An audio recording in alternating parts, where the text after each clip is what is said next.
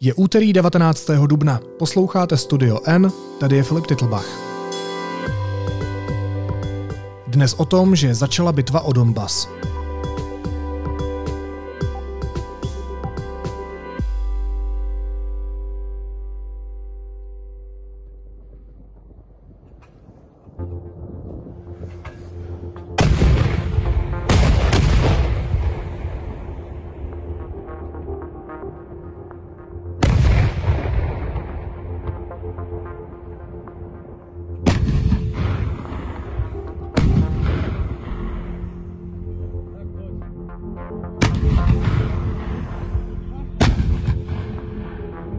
Velká část ruské armády zahájila silnou ofenzivu na východě Ukrajiny.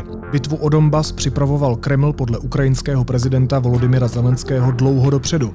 V čem bude rozhodující? Přímo z Ukrajiny se hlásí naše válečná reportérka Petra Procházková. Ahoj Petro. Ahoj Filipe.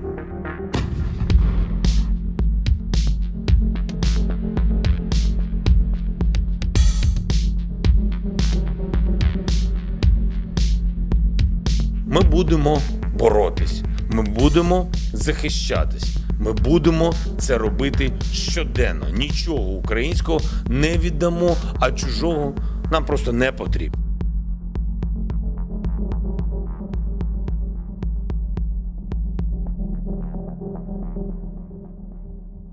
Proč teď ruská armáda vynakládá tolik úsilí, aby dobila východ Ukrajiny?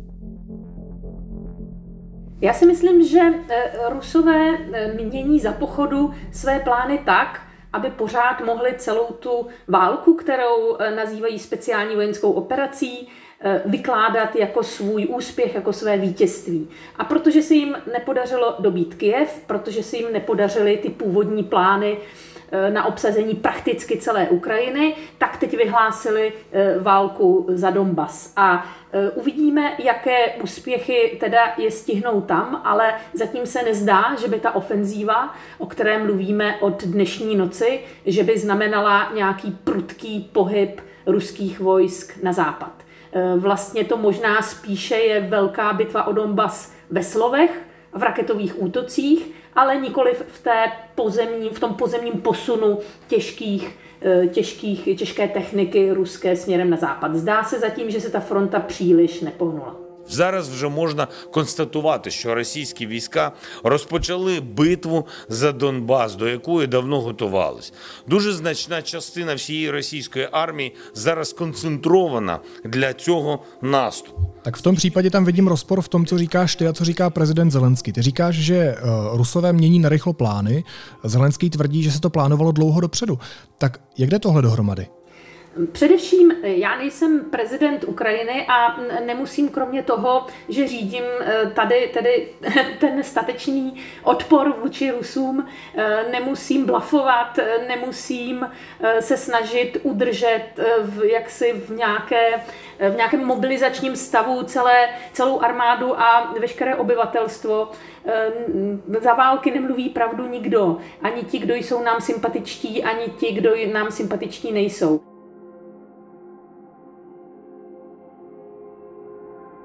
Já jsem novinář, takže se na to dívám úplně z jiného pohledu a nenesu na svých bedrech eh, tutího odpovědnosti, jakou na nich nese prezident Zelenský, ale je úplně jasné, že Rusové se budou snažit posunout tu východní frontu co nejvíc na západ. Eh, že ten jejich plán takový byl od začátku, to je jasné, ale kromě toho chtěli ještě řadu dalších eh, benefitů na Ukrajině. A Teď tedy se rozhodli, že za to velké vítězství prohlásí pravděpodobně dobytí Mariupolu a posun fronty e, na západ, dejme tomu o několik kilometrů. Já si myslím, že do 9. května toho víc nestihnou. To si myslím, že je velmi zásadní poznámka v dnešní situaci, kterou si málo kdo uvědomuje, nebo možná málo kdo chce slyšet, že blafují obě dvě strany z různých motivací. Co by pro válku znamenalo, kdyby uh, Ruská federace Donbas celý ovládla? To, že eh, ovládne eh, Rusko část Donbasu, hm, to je jasné, protože už část ovládala, eh, ovládala Ruská federace do 24. února tohoto roku. Teď jde o to, co vlastně si představujeme pod tím Donbas, co si představujeme pod tím Doněcká, takzvaná Doněcká eh, republika a Luhanská republika. Eh, někdo hovoří o levobřežní Ukrajině, to znamená všechno nalevo od řeky Dněpr. Někdo hovoří o těch hranicích, které jsou administrativními hranicemi Luhanské a Doněcké oblasti.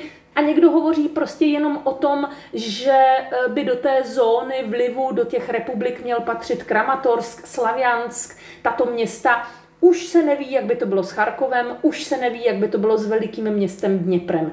Takže v tuto chvíli já ti nenakreslím hranici kde by měla končit eh, Ruská federace, protože ta existence těch nezávislých, pseudonezávislých republik je prostě pofidérní, o tom vůbec se nebudeme bavit. Jde tady o rozšíření Ruska, nikoliv o nějaké vyhlašování nezávislých republik. Kde tedy bude hranice tohoto velkého Ruska eh, s Ukrajinou?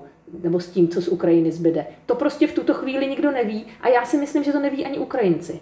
A co je Donbass za oblast? Jaký lidé tam žijí? Donbas je zvláštní, specifická oblast, kam já jsem jezdila dávno před rokem 2014, ale i po roce 2014.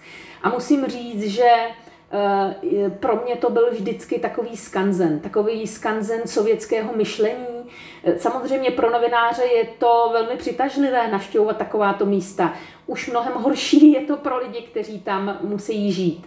Eh, Donbas, ukrajinský Donbas byla vždycky vysoce průmyslová oblast, Eh, především těžký průmysl se tam rozvíjel, byly tam uhelné doly, eh, takže to nebylo nic malebného. Na dovolenou bys tam, Filipe, určitě nejel. Byla to krajina velice nehostinná, řekla bych velmi depresivní, spotřeba alkoholu tam zdaleka převyšovala průměr jak ukrajinský, tak ruský. Eh, takže asi to nelíčím v těch nejsvětlejších barvách, ale cítíš z toho, že to bylo něco, Eh, co zavání hrozně minulostí. A když jsem tam byla už tedy za ruské okupace, to znamená po roce 2014 v Luhansku, tak ten sovětský duch eh, tam vždycky byl, uchoval se tam a že vlastně ti lidé, kteří tam zůstali, protože velká část lidí, kteří nechtějí být součástí ruského světa, neboli něčeho, co jim připomíná Sovětský svaz, tak už odešla. Takže tam zůstali ti, kteří bojují skutečně za to, aby se mohl vrátit čas, aby se stali opět součástí sovětského impéria. A e, těch lidí je tam určitě většina, protože, jak říkám, ti, kteří měli jiný názor, tak prostě odešli. No a co tam tím pádem ty ruské vojáky čeká, když tam teď přichází dobíjet další území? Cítí tam to přijetí, se kterým na Ukrajině počítali? Právě proto, že je to ten sovětský skanzen, možná i mentální sovětský skanzen. A nebo to není tak jednoduché? No počkej, počkej, mluvíme o různých Donbasech. Eh, Donbas, který byl po roce 2014 ovládaný separatisty, potažmo eh, ruskou armádou, to byl Donbas, který už byl velmi zpracován a to je ten sovětský skanzen. Rusové si mysleli, že tento sovětský duch Eh, jak si vládne i dále na západ. Počítali s tím, že město Charkov, které je třeba ruskojazyčné, většina lidí tam mluví rusky, takže město Charkov jim otevře brány a že je tam lidé budou vítat, hm, když ne šeříky, které ještě nerozkvetly, tak prostě tím, co tam, co tam bude k dispozici. Že zkrátka se ty města nebudou protivit ruské přítomnosti, ruské invazi. A v tom se velmi spletly. A myslím si, že ta neochota místních obyvatel, se kterými v Moskvě Moskvě počítali, eh, ta velmi skorigovala ty vojenské plány. Je to něco naprosto zásadního, co sehrálo v této válce ústřední roli. To, jak se zachovalo ukrajinské obyvatelstvo. A mám to chápat tak, že tam mají větší šanci než v jiných částech země, že se jim podaří to území zabrat. Víš, já se vlastně ptám na to, proč se přeskupila vojska, proč teď ruská armáda táhne na Donbass, uh, protože zatím to nevypadá, že by tahle v uvozovkách rychlá válka, jak byla původně nazývaná, byla pro Putina úplně úspěšná. Takže ta motivace je prostě zabrat co nejvíc území, abychom pro to domácí publikum mohli říct, že ta válka o denacifikaci, no vlastně teda vojenská operace, která má způsobit denacifikaci údajnou Ukrajiny, byla úspěšná? Eh, zhruba ano, ale upřímně řečeno, když se podíváš dnes na mapu, eh, která znázorňuje, jaké území ovládá Rusko, a jaké území tedy je pod kontrolou eh, Ukrajiny, Kijeva, eh, tak vidíš, že Rusko tam nějaké ty územní benefity poměrně významné má. především na jihu, od Mariupolu na západ. Podařilo se Rusům propojit Krym s Ruskem, s matičkou Rusí, takže po zemi se dostanou na Krym, teď až dobyjdou Mariupol, s čímž se tedy bohužel musí počítat, eh, tak ta cesta pro ně bude poměrně komfortní. Takže oni už mohou operovat tím, že třeba vlastně řeknou, my už jsme denacifikovali, my jsme to vlastně nikdy tak nemysleli, že chceme obsazovat celou Ukrajinu, my jsme ani do toho Kieva vlastně nechtěli, my jsme počítali s tím, že si tady zabereme ten pás podél Azovského a Eh, podél Azovského moře až na Krym a Černého moře, ale jinak jsme to nějak moc nechtěli. A teď zkoušejí, co to dá ještě vlastně na té východní frontě, jak jsem říkala, směrem k městu, eh, směrem k městům Charkov a, a Dněpro. Ale jaké jsou přesně plány v těch ruských zelených mostcích, eh, to úplně přesně nevíme, protože nás stále překvapují. Mě překvapili včera, když raketou zasáhly ve Lvově eh, opravnu pneumatik a pak jsem se večer v ruských svodkách dozvěděla, že to byl sofistikovaný sklad eh, amerických zbraní, které tam za posledních eh, šest dnů američané dodali. Takže víš co, těžko se orientovat v tom, co si myslí ruský generál a co je jeho cílem tak třeba se v těch zelených mostcích urodí i plán vypadnout ze suverénní země. Ale ten boj o Donbass začal včera a mě by zajímalo, co se tam děje teď. Jsou tam silné boje?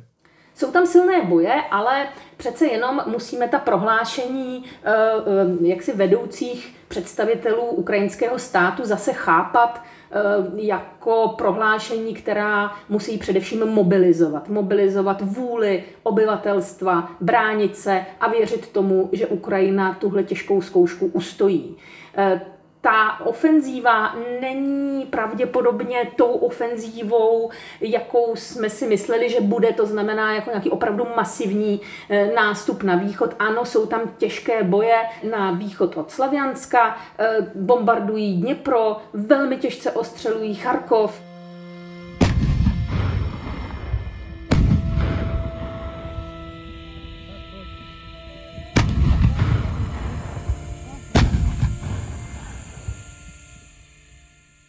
To se prostě každým dnem zesiluje. Myslím, že i zesílily ty raketové útoky na zbytek Ukrajiny. Například v tom Lvově eh, tam doposud eh, do městské části na ty civilní objekty rakety nedopadaly. Velmi těžké boje jsou na jihu Ukrajiny kolem města Mikolajev a ve městě Mikolajev se ta situace začíná těžce dramatizovat. Lidé tam například nemají vodu.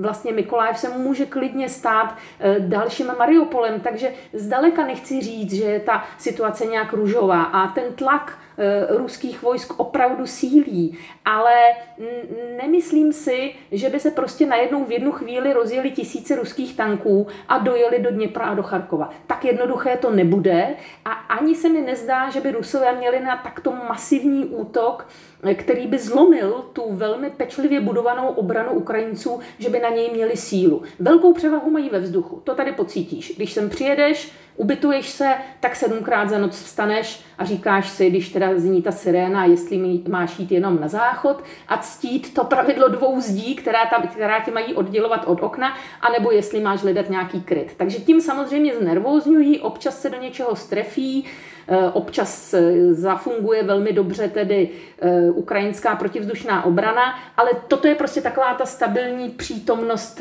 té války. A to se zintenzivňuje a zhoršuje, ale nemá to podobu nějakého prostě úplně masivního útoku, který by Ukrajince mohl zlomit. Pojďme to vzít ještě z druhého úhlu pohledu. Um, jak velkou komplikací jsou pro Ukrajince právě separatisté a ty jejich samozvané republiky? Pro Ukrajince eh, byly, byly ty separatistické republiky vždycky problém a myslím si, že jestli by vůbec někdo měl teď odvahu hovořit o chybách, které Kyjev udělal, tak to byla jedna z chyb, že se nepodařilo, eh, nepodařilo eliminovat eh, ty separatistické republiky dříve, než toho Ruska nato, Rusko natolik zneužilo, že tedy zahájilo v rámci nebo ve jménu jejich obrany tuto válku komplikací, víš, jako, jak to myslíš? No samozřejmě, jsou tam civilisté, jsou to lidé, kteří se hlásí úplně k, jiné, k jinému světonázoru, nechtějí být s Kijevem, nechtějí žít v Kijevě, chtějí se stát součástí Velkého Ruska. Ale za prvé, jsou to lidé velmi zmanipulovaní ruskou propagandou a za druhé, to nejsou všichni obyvatelé Eh, Donbasu. Nejsou to všichni obyvatelé Luhanska a Doněcka. Teď si hypoteticky si představme, že bychom tam měli udělat referendum prostě o tom, kde ten Donbas vlastně chce být, kam chce být zařazen. Jestli do, do Evropy spolu s Ukrajinou, anebo do toho ruského starého sovětského světa. No jak bychom to referendum udělali? Vždyť tam milion lidí není, vždyť odešli. Odešli na západ, nechtějí tam žít, takže budeme se ptát těch, kteří zůstali, Jakákoliv referenda, která se teď snaží Rusko pořádat v těch okupovaných oblastech, nemají vůbec žádnou vypovídající hodnotu. Takže problém to je samozřejmě, že to jsou ukrajinští občané, pořád to jsou pro Ukrajinu jejich lidé, ale zároveň lidé, kteří nechtějí s Ukrajinou žít. A ty důvody, to bychom tady rozebírali do, do, do rána. Takže ano, je to velký problém, ale v tuto chvíli asi menší než ty ruské tanky, které tam, které tam stojí. Hmm, rozumím. Eh, Rusko na konci března po vyjednávání delegací obou zemí v Istanbulu stáhlo svoje jednotky ze severu země. Kreml ten krok tehdy zdůvodňoval snahou vytvořit lepší podmínky pro dohodu s Ukrajinou, eh, posílením vzájemné důvěry a tak dál. Takže co? Takže se pořád a znovu ukazuje, že Putinovo Rusko lže, že žádná dohoda neplatí a že věřit se mu nedá. No samozřejmě to stažení jednotek od Kyjeva, mimochodem to byla přesně ta silnice, kterou my jsme dnes přijížděli eh, s Gabem do, do hlavního města. Eh, ta, tam je jasné, že se tam odehrávaly velmi těžké boje, je to tam všechno strašně zničené, ještě jsou tam vidět zbytky vojenské techniky, civilních schořelých aut, tam prostě byly těžké boje a Rusko v těch bojích prohrálo. Nedokázalo dobít nejen Kiev, ale dostat se ani na jeho předměstí.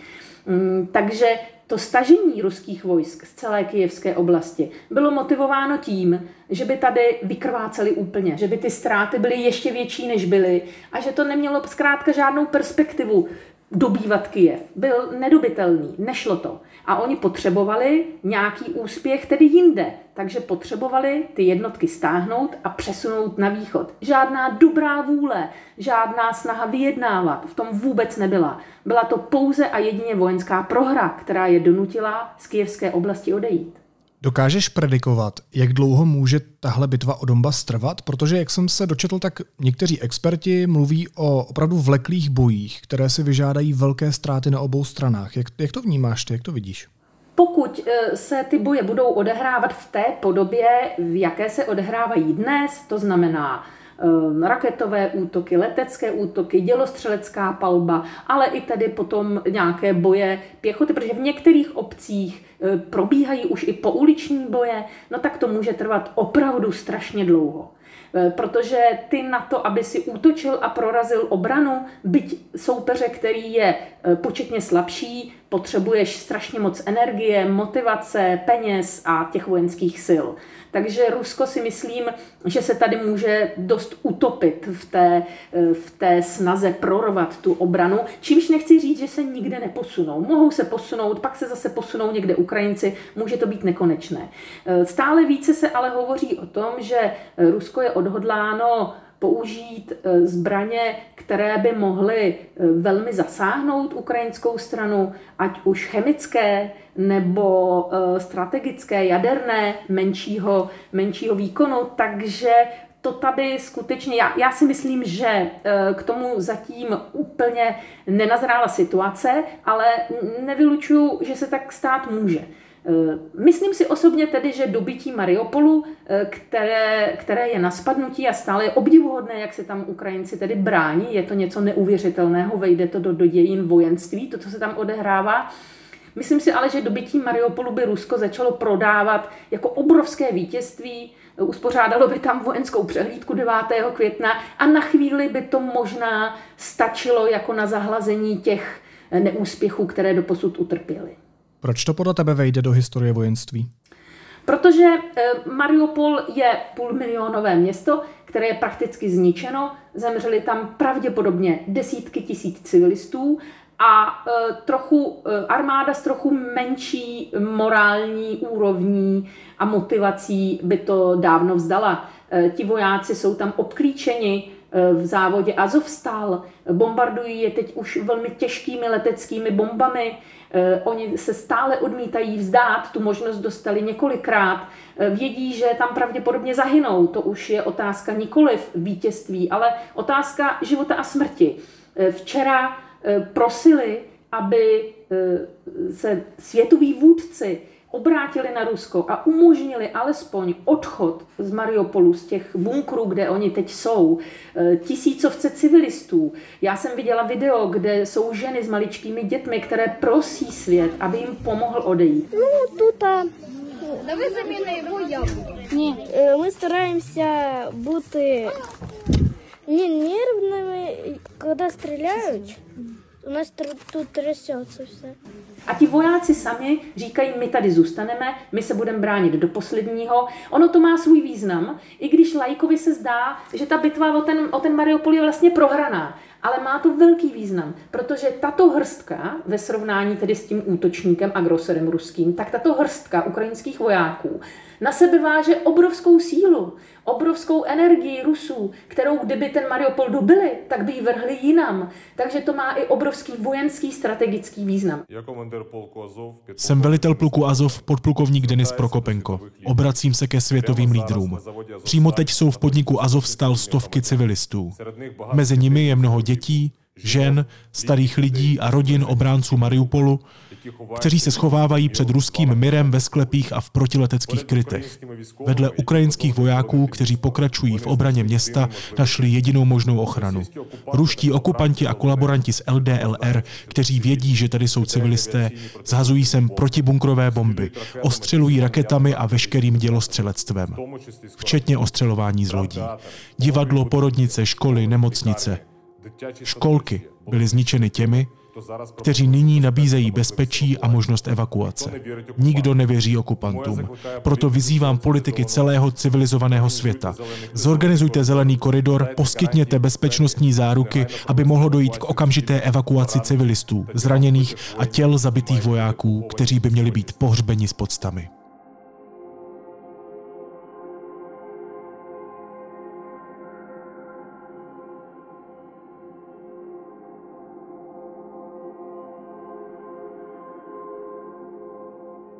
Lze říct, že tito lidé se obětují opravdu pro svou vlast, pro Ukrajinu, aby umožnili prodloužit tu přípravu obrany o Donbas Ukrajiny na ten případný ruský velký útok. Takže je to, má to jak morální, tak i strategický význam. Proto si myslím, že to vejde do dějin vojenství. A všichni se diví, že tam tak dlouho ti lidé vydrželi a že dokáží i tak jako působit. Oni občas výjdou do sociálních sítí a tam vidí, že ti lidé jsou nezlomení, odhodlaní, eh, že chápou svoji zodpovědnost, kterou mají.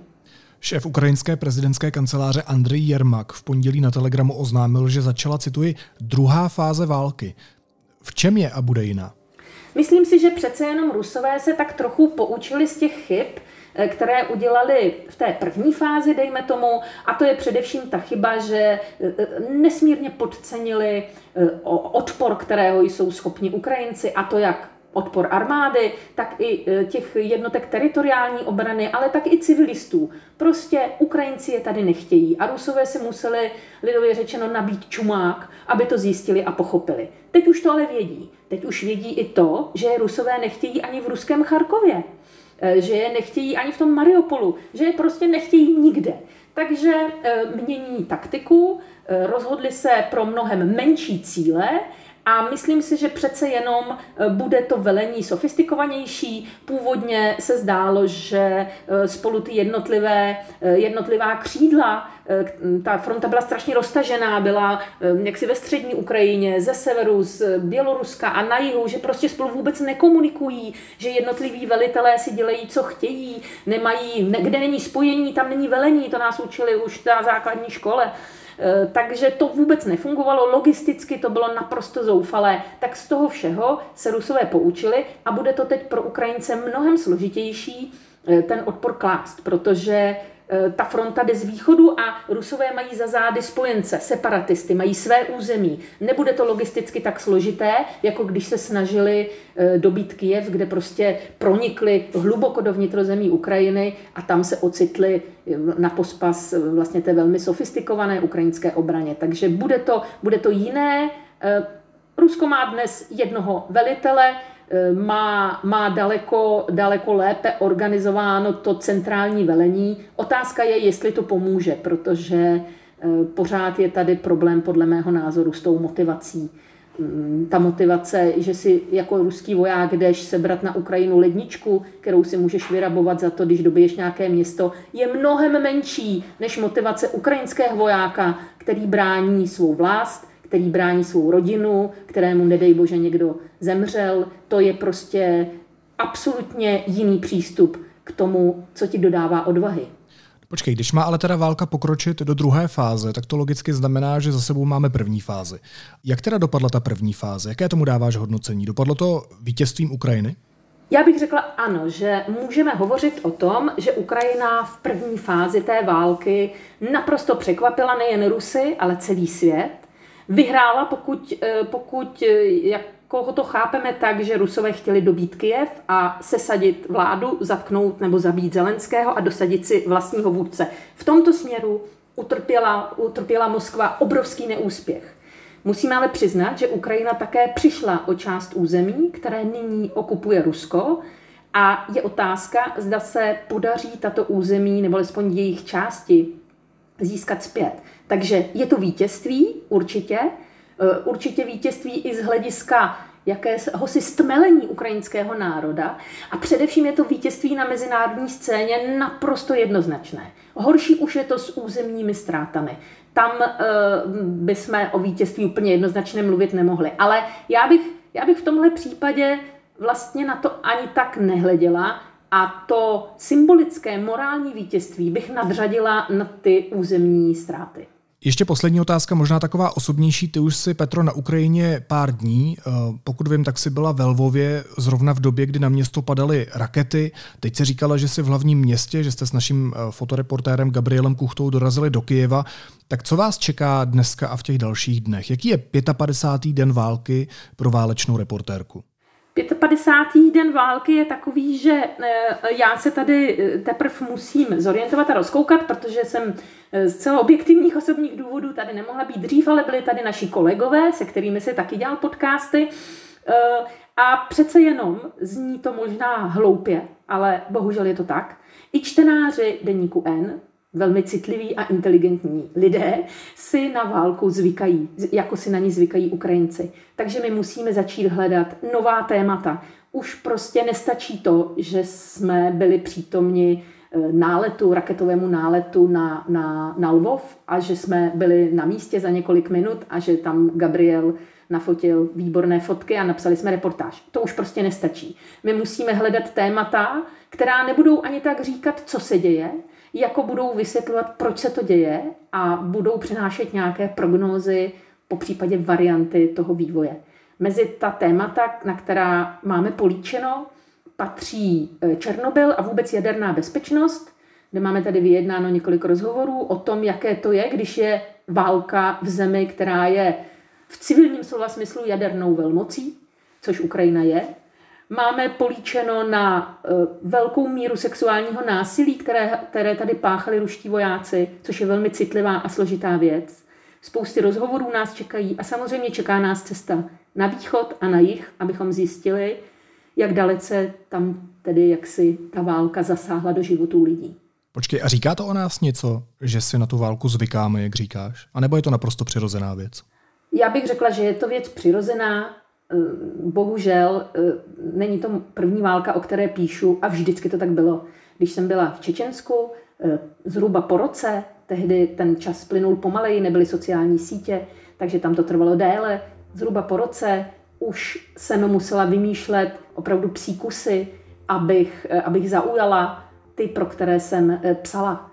To zkrátka tak je a já si myslím, že to je lidská přirozenost, že eh, zkrátka si na to zvykneš, jako si tady Ukrajinci zvykli na to, že jim v noci houkají sirény a že by měli jít do krytu a už ani nejdou, protože si nějak zvykli na to, že zkrátka většinou se podaří tu raketu třeba nějak zneškodnit.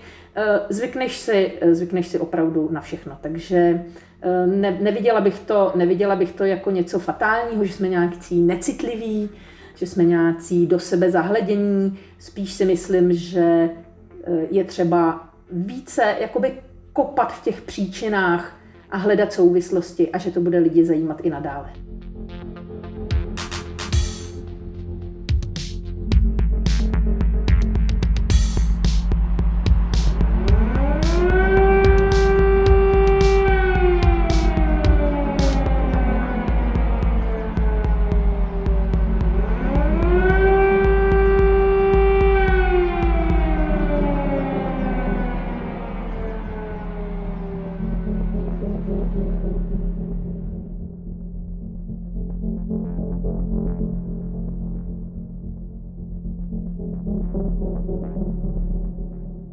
Hostem Studia N byla naše válečná reportérka Petra Procházková, která je přímo na Ukrajině.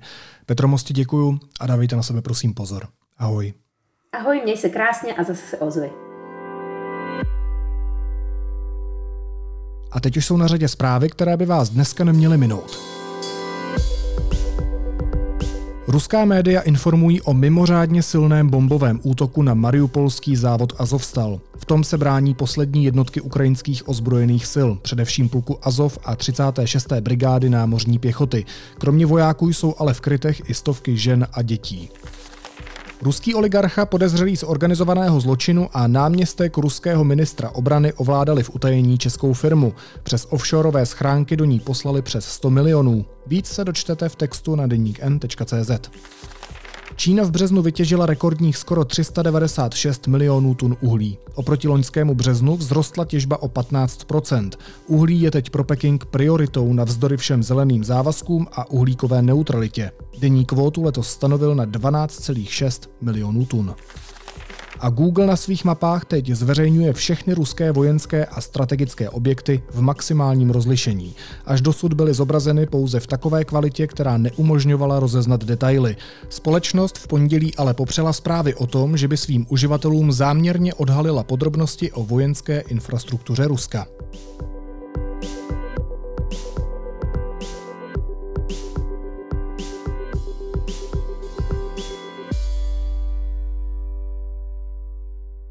Na závěr ještě jízlivá poznámka.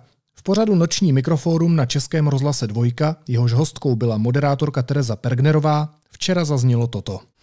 Mám ráda Velikonoce, ale já obecně jsem takový tradiční člověk, takže já mám ráda, když lidi ctí tradice, protože je to naše kultura, je, jsou to naše kořeny, tak eh, já v tom nevidím nic špatného, ale dneska jsem viděla ve zprávách, že dokonce už pochybovali, jestli vůbec eh, Velikonoce jsou správně a jestli ty tradice, že muži vyšlehají ženy, jestli jako je to únosný pro tuhle dobu, jestli by to nemělo být nepřímo zakázaný, ale měli bychom to zvážit. Tak tohle já třeba necítím. Já si myslím, že je to potřeba.